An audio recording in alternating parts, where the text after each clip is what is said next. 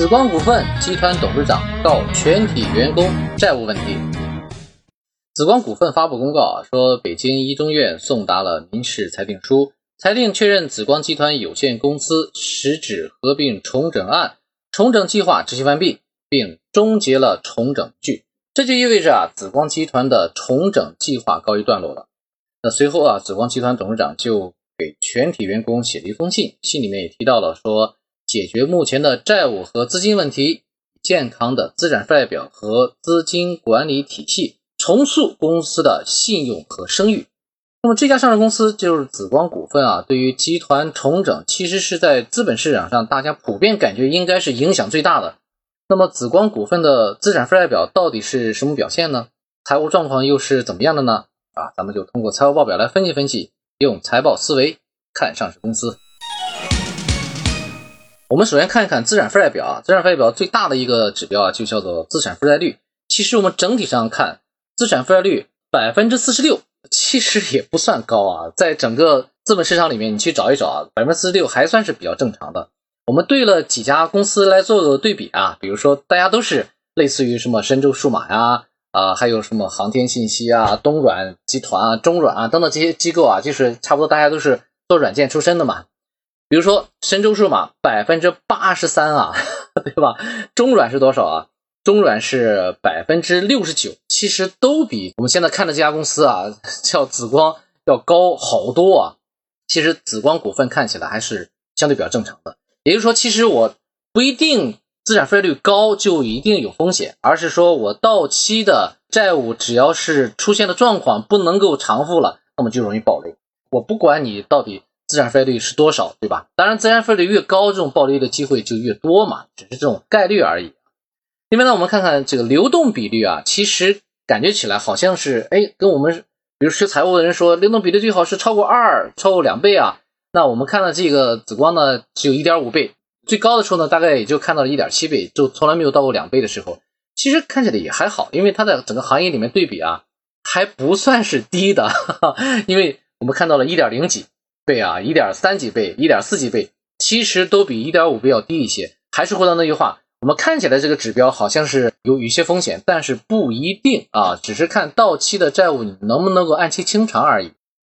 另外呢，我们看其实它的确实也有些问题啊，就是经营性现金流还不太稳定，时高时低啊，哎，一年高一年低。比如说在二零呃二一年的时候，它的经营性现金流出现了负的啊，负了二十一亿。那么前一年呢，就是五十亿正的五十亿啊，在前一年呢是十六亿，在前一年呢四十八亿，也就是说时高时低，时高时低。其实这种不稳定会带来一些这种管理上的压力啊。当然也不一定说不稳定就不对就不好啊，只不过就是要相比较而言，稳定起来会更好一些。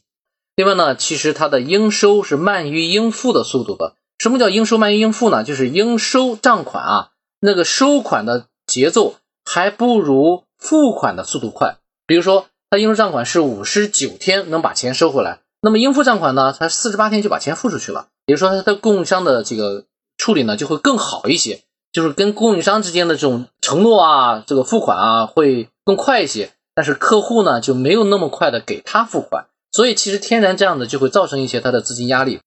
另外呢，还有这个收入呢，其实整体上说还是一个增长的一个状态呢，还是不错的。虽然呢，增幅在下降，比如说以前增幅的百分之一百啊、百分之四十啊、百分之二十，现在增幅只有百分之十几，但是还是在增长的，因为它的规模越来越大，你不可能期待的它增幅会越来越大，对不对？那增幅一定是慢慢小下来的，只要在增长，就代表市场上对它的这个认可度还是有的。另外呢，其实它的净利润呢还是相对比较平稳的，每年都是百分之五、百分之六左右这样的一个水平啊，也就是说它其实盈利还是有钱赚的，整体上还是。属于健康的一个状况，虽然我的盈利净利率没有那么高，只有百分之五点几啊，但是只要我的这个收入在增长，那么我的净利额也是在增长的，对吧？我们稍微做一个总结啊，比如说建议啊，我们的收款速度能不能有可能适当的加快一点，就是从客户那边收钱收的再快一点点啊。如果你真的做不到的话，有没有可能跟供应商这边也保持一个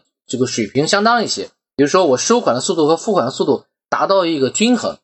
就不要持续的总是收款过慢，付款过快，对吧？这样其实对你自己是有伤害。另外呢，就是我还是说的第二点，就是收付的配比适当的稳定一些。就刚才我们说的一样，只要你能够配比的稳定，就是大家都保持相同的这个节奏，那么你收到的现金和留下的现金一定是相对比较稳定的。那另外就是说流动比率适当的提升一点，就是一点五倍。好像看起来有点压力，但也不一定啊，因为你只要能把到期的债务能够妥善的处理，就一定不会出任何问题，不会说是流动比率就低了就不好就不对，不一定啊，不一定。所以整体上来说，这个公司其实是没有说像资本市场以为的，就集团的出了问题，我这个公司就有问题，好像还没有看到。好，王峰带你财报思维看股票，我们今天的分析就到这里。